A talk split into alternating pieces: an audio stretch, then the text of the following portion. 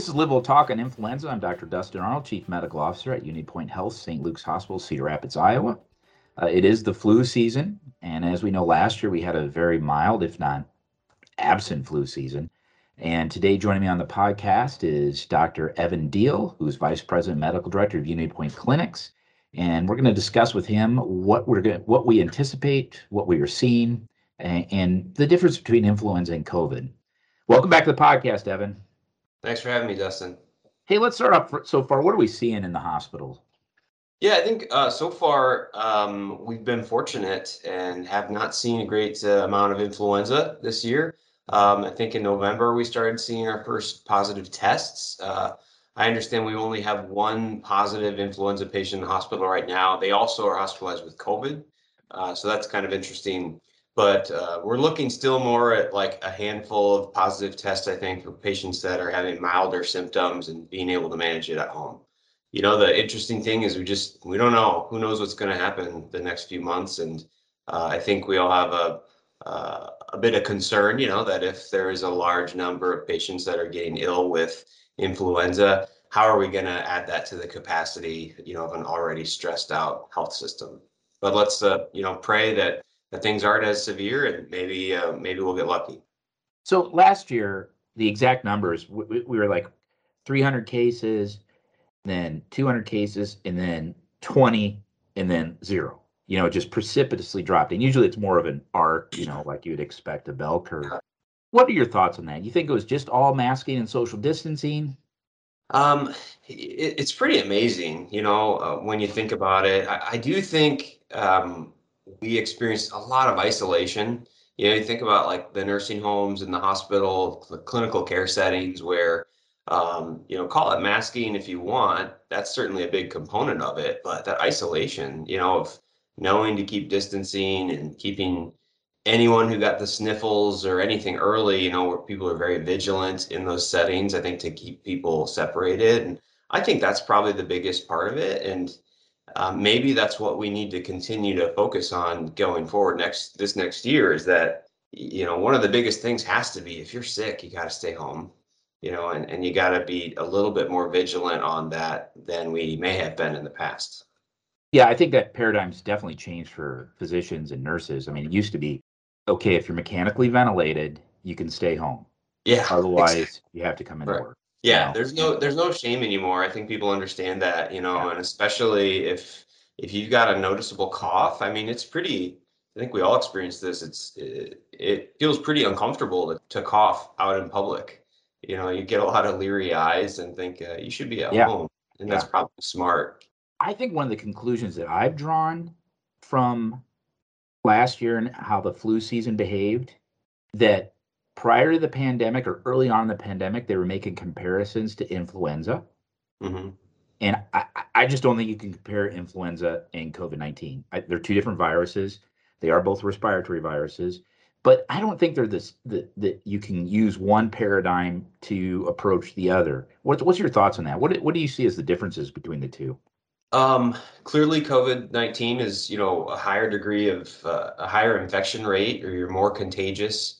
Um, you know, I'm the first person to say that I, have been wrong about a lot of things. And I, I remember sitting on my couch back, you know, when we first heard about COVID, thinking like, you know, we know how bad influenza can be, right? I think from a, a physician or provider standpoint, you're used to seeing, you know, people that get intubated or die, you know, from influenza, and so we know that that's a great, um, a great challenge. And so my initial thoughts were like, yeah, this is going to be pretty similar. You know that most people have mild symptoms, but elderly or even young children, you know, could get very sick. And even if the you know mortality rates are in the you know single digit percentage when you have millions and millions of people get that right that gets to be a pretty big number like it is for influenza every year um, i think there's a big difference between something being endemic and pandemic you know that perhaps there's going to be um, a difference in the severity of illness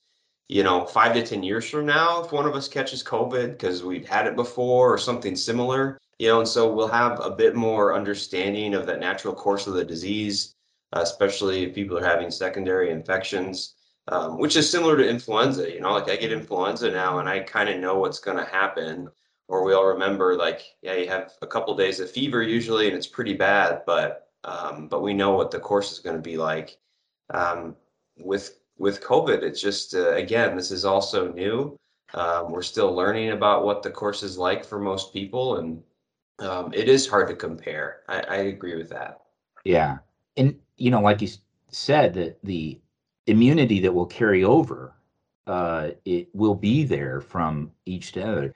You know, I I know of two patients that had COVID twice, documented. Real, I mean, it was real, not a persistent positive. I mean, and the second time they were significantly less ill than the first time. Mm-hmm. And so, I, so, so we know there's some circulating immunity that probably carries over. Same with influenza.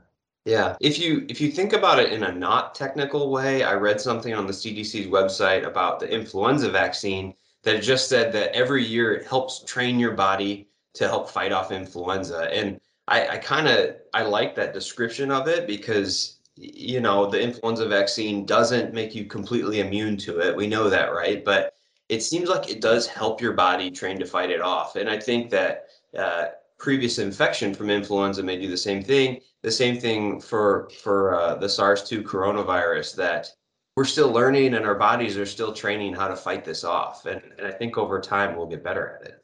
I, I think I've told you this, but uh, I know I've probably mentioned on other podcasts. But so the Spanish flu, uh, which has the only thing it has to do with Spain is that during World War One, Germany and the Central Powers and the Allied powers didn't want to put in their newspaper that they had influenza going through the trenches. Yeah. But Spain, which was neutral, reported, so it became the Spanish flu. Yeah. But so they noted that young people died, uh, disproportionately older people, and they thought it was because they had a cytokine storm from the flu virus and they're young and healthy, so they had this this exaggerated response. But now they've gone back and surmised that there was a pandemic in 1889 and right. that that this immunity carried through and so the older people had it in 1889 and they had some residual immunity so they did better yeah. so I, I, you know i think i think we're learning more all the time obviously that's the nature of science but i think we're learning more about immunity and how you can have some memory uh, even if it doesn't prevent you from getting it it does prevent you from becoming as ill. Yeah. Uh, and uh, transmitting it. Influenza and COVID. What are your th- what are the similarities and differences as far as physical symptoms? Yeah, you know, you'll see a lot of charts out there trying to describe them. Um, the biggest challenge is that a lot of them overlap. Um, we think of symptoms of respiratory viral infections. So we think of cough, we think of fever, malaise. Um, if you dig down into it, you know, some of the CDC reports will talk about um, gen- more generalized fatigue, like severe weakness hitting on might be something that's more with COVID. Um, body aches and, and, chills might be something that's more with influenza. Um, but there's a great degree of subjectivity there and clearly some overlap. But, um, you know, cough, I think is a big one. Fever is what we think of, uh, that generalized weakness and fatigue those are the big ones that I think of. You know, we've heard of the anosmia, difficult loss of taste and smell. Uh, I'm not aware of that being part of the influenza, um, but that usually is something that seems like people notice after the fact. You know, as they're as they got fever and got the diagnosis. So I don't know how helpful that is uh, to catch it initially. Those are the ones that I think of. I don't know if there's any I missed there, Dustin.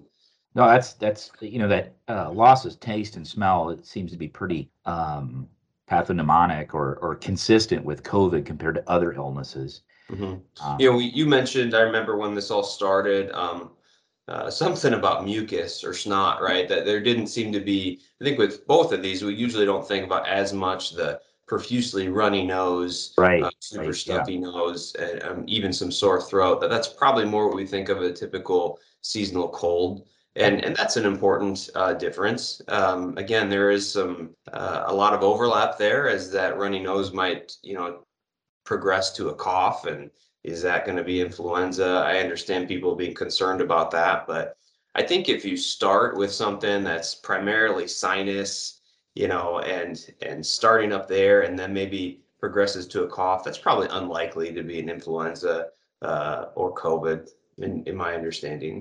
Uh, I just read an article, a journal, somewhere here on my desk. But um, unlike, you know, remember medical school, you learn influenza, staph aureus is the most common Yeah, secondary pneumonia, Yeah. or, or or seen with that. Strep remains the most common cause of pneumonia, period. But staph with viral infections, so the super infection, and that's what a lot of people die from. Mhm. Elderly people, they get a super infection on top of the influenza. Uh, that's as our intensivists have noted in our hospitalists. That's pretty rare with COVID. Mhm. Uh, we, they're not getting secondary bacterial infections. Um, Yeah, and we've, you know, certainly when the people get critically ill, a lot of times antibiotics seem like a reasonable, you know, maybe there is some underlying bacterial infection we don't know. So I think um, there's been some usage of antibiotics, but not a lot of documented, you know, specific uh, organisms. The the other thing I came across uh, that I found of interest was super spreader events. So that means one person, I think it's eight, one person infects eight people. Mhm. Uh, that's a super spreader event, not seen with influenza.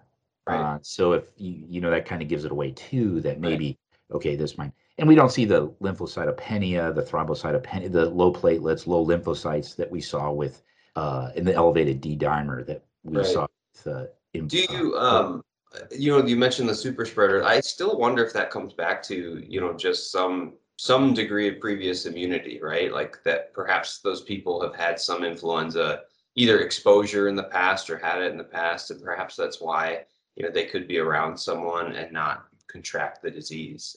Well, It's I, just- I think I think part of it is that influenza is predominantly droplet, and COVID, although I, I I feel it's airborne, I think the evidence that it is airborne is is I go back to the USS Roosevelt. You know, they could see where sailors were based on the duty log, and they had no contact with other people, but yet they got it. So, um, so I think I think that might be part of it too. Yeah, I I don't know. I mean, you wonder like could it be could it still be the same degree of being droplet, but just that if you had influenza before what we call Yeah. droplet, you could get it, you know, a few of those droplets and really not get infected. Um, versus if it is just droplet for COVID and it's so infectious that if you get just a little, you know, just a, a few of those uh, virus uh, viruses in your mucosa, that that's enough. Um, it's just it's really hard to confirm that. Yeah, it is super hard to prove that something's actually airborne. Yeah. Um, it, and it's really just over time and evidence they can surmise that confidently. Um, it's very difficult to culture something out of the air. Yeah. I think the the concern that reading some of the PhD literature, the immunologist, that what you talked about, how you have some, your body is trained to fight off influenza each year. And last year we weren't exposed to influenza. And so there's the risk that we could have a worse flu season because we don't have that carryover immunity that we'd have during fall and a normal flu season. So so that's yet to be seen. Now the southern hemispheres did fine, um, but they they actually had, if you think about it, they had their flu. Uh, why they still had a rather high efficacy of the vaccines. Mhm. Uh, you know, they're available in January. They're getting them. Um, you know, I, I, I, I think I, I think you and I were talking about this the other day that if we'd have known the vaccines would only have six months, we would give them in July. Yeah, or, you know, we'll have to figure out what the, is there going to be an annual thing? You know, it sounds like there's officially they're saying they think that's unlikely right now, you know, if you get the full series. Um, but what's the perfect timing? You know, will there be annual changes? I, I think any of that's possible. Wouldn't be surprised. Well, in addition to the uh, flu shot, uh, the vaccine, um, what other things can people do to prevent catching the flu? Yeah, um, I think it's simple things. You know, we talked about just washing our hands. In hospital settings, we have the alcohol, um, you know, hand washing stuff, which is fine, but washing your hands as best as you can. Um, staying home when you're sick, you're not feeling well, um, or covering your cough. You know, the polite things that we teach our kids to do, cover our cough and uh, wash our hands, I think are really important. Yeah, I think masks are going to be a big part of our communities and societies for for a large group of people going forward for quite a while. I mean, Yeah. you saw what happened after the initial SARS outbreak in the Asian countries that that culturally became a lot more acceptable, and I think there will be some more of that. Um, you hear people talk about just being right now they're uncomfortable being in big groups of people. You know, public transit. You know, imagine being on the subway or something like Yeah. that. I would understand that. Um, you know, wanting to to feel like you're protecting others and wanting to be wearing a mask when this pandemic ends might still continue. Um, but I- think it's the simple things. I think it's washing your hands, it's covering your cough, it's staying away staying away from people when you're sick. Um, you know, isolating, staying home, not going to work if you've got a fever and a cough, um, and uh, just trying to think about each other. Right? Again, uh, it's all this comes back to us trying to protect each other. Um, if if I'm staying home with influenza, you know, normal five to seven days usually is the course of the illness. Um, what else should I do at home? Hydration. That's a that's a great question, and I think it's it's really different for different populations, right? Like, you know, if you're if you're a teenager in your 20s or 30s, you know, it's I think it's really really unlikely if you're healthy to to run into a um, a severe problem from typical influenza. Um, for older folks, I I still I think about and I talk with patients about like, well, what's changed? Have they stopped eating and drinking? You know, like that's a big sign. If you're in bed for two or three days with fever and all of a sudden, you know, you're you're 60 plus and you've stopped eating, yeah, that's not a good sign. Right. Um, lethargy and mental status changes in older folks when they're not talking. Um, you know, that's something to be concerned about. And so um, it is important uh, to stay hydrated, especially if you're having a fever. Um, you know, your metabolism's ramped up, you, you're really likely to get dehydrated. But if you have other medical conditions, if you're an older person and you're on a lot of medications, you know, some of those medications like diuretics and things like that, as soon as you throw in a, a wrench like having a fever and not having your normal fluid and sodium intake, like I think you're at risk for a lot of complications. And that's how Yeah. we see people come in getting really, really sick, uh, dehydrated with kidney failure. And so that is something where if I think after a day or two of having a fever, if you're not feeling better, you need to talk to your doctor. Yeah. Um, you know, but if you're if you're a 25 year old who's not on any meds and you're able to get some chicken noodle soup down and feel miserable for a couple days, but stay in bed, make sure you're drinking. Um, that's something that I think you know chances are you'll be fine. I would say in my 25 years of practice, I, I've seen influenza followed by exacerbations of heart failure as a very common scenario, more so than super pneumonias or Yeah. you know some degree of COPD exacerbations. But that's really a small sliver of the population. It's really that heart failure exacerbation follows influenza. It's been my experience. hmm Yeah, it's just I think it, it can it can really throw a complication in one of those other chronic medical conditions, which is usually well controlled. Or you know, if you're someone with um, really bad lung disease, bad COPD, uh, clearly that's at risk for causing uh, a big problem with an acute respiratory illness like influenza. Yeah. Because some of those patients, it's this far uh, from a good day and a bad day, you know, Yeah. and just a mild influenza can really push them over. Well, before we wrap it up, I'd like to extend a congratulations to the new addition to the Deal household recently. Mom Yeah, and thank baby are you. doing well. Yeah, appreciate it. We've got uh, three little boys at home, and uh, it's uh, it's very exciting. You went from man coverage to zone, so we'll Yeah. see how that goes. Exactly. Evan, thanks for joining me today. Once again, that's Dr. Evan Deal, Vice President Medical Director, UnityPoint Clinic. Uh, to schedule your flu shot, contact your primary care provider, and I also believe uh, some of the pharmacies offer it as well. For the latest on flu, COVID 19, and more, uh, visit unitypoint.org. Thank you for listening to Live Well Talk On. If you enjoyed this episode, don't forget to subscribe. And if you want to spread the word, please give us a five star review and tell your family, friends, neighbors, strangers about our podcast. We're available on Apple Podcasts, Spotify, Pandora, or wherever you get your podcast. Until next time, be well.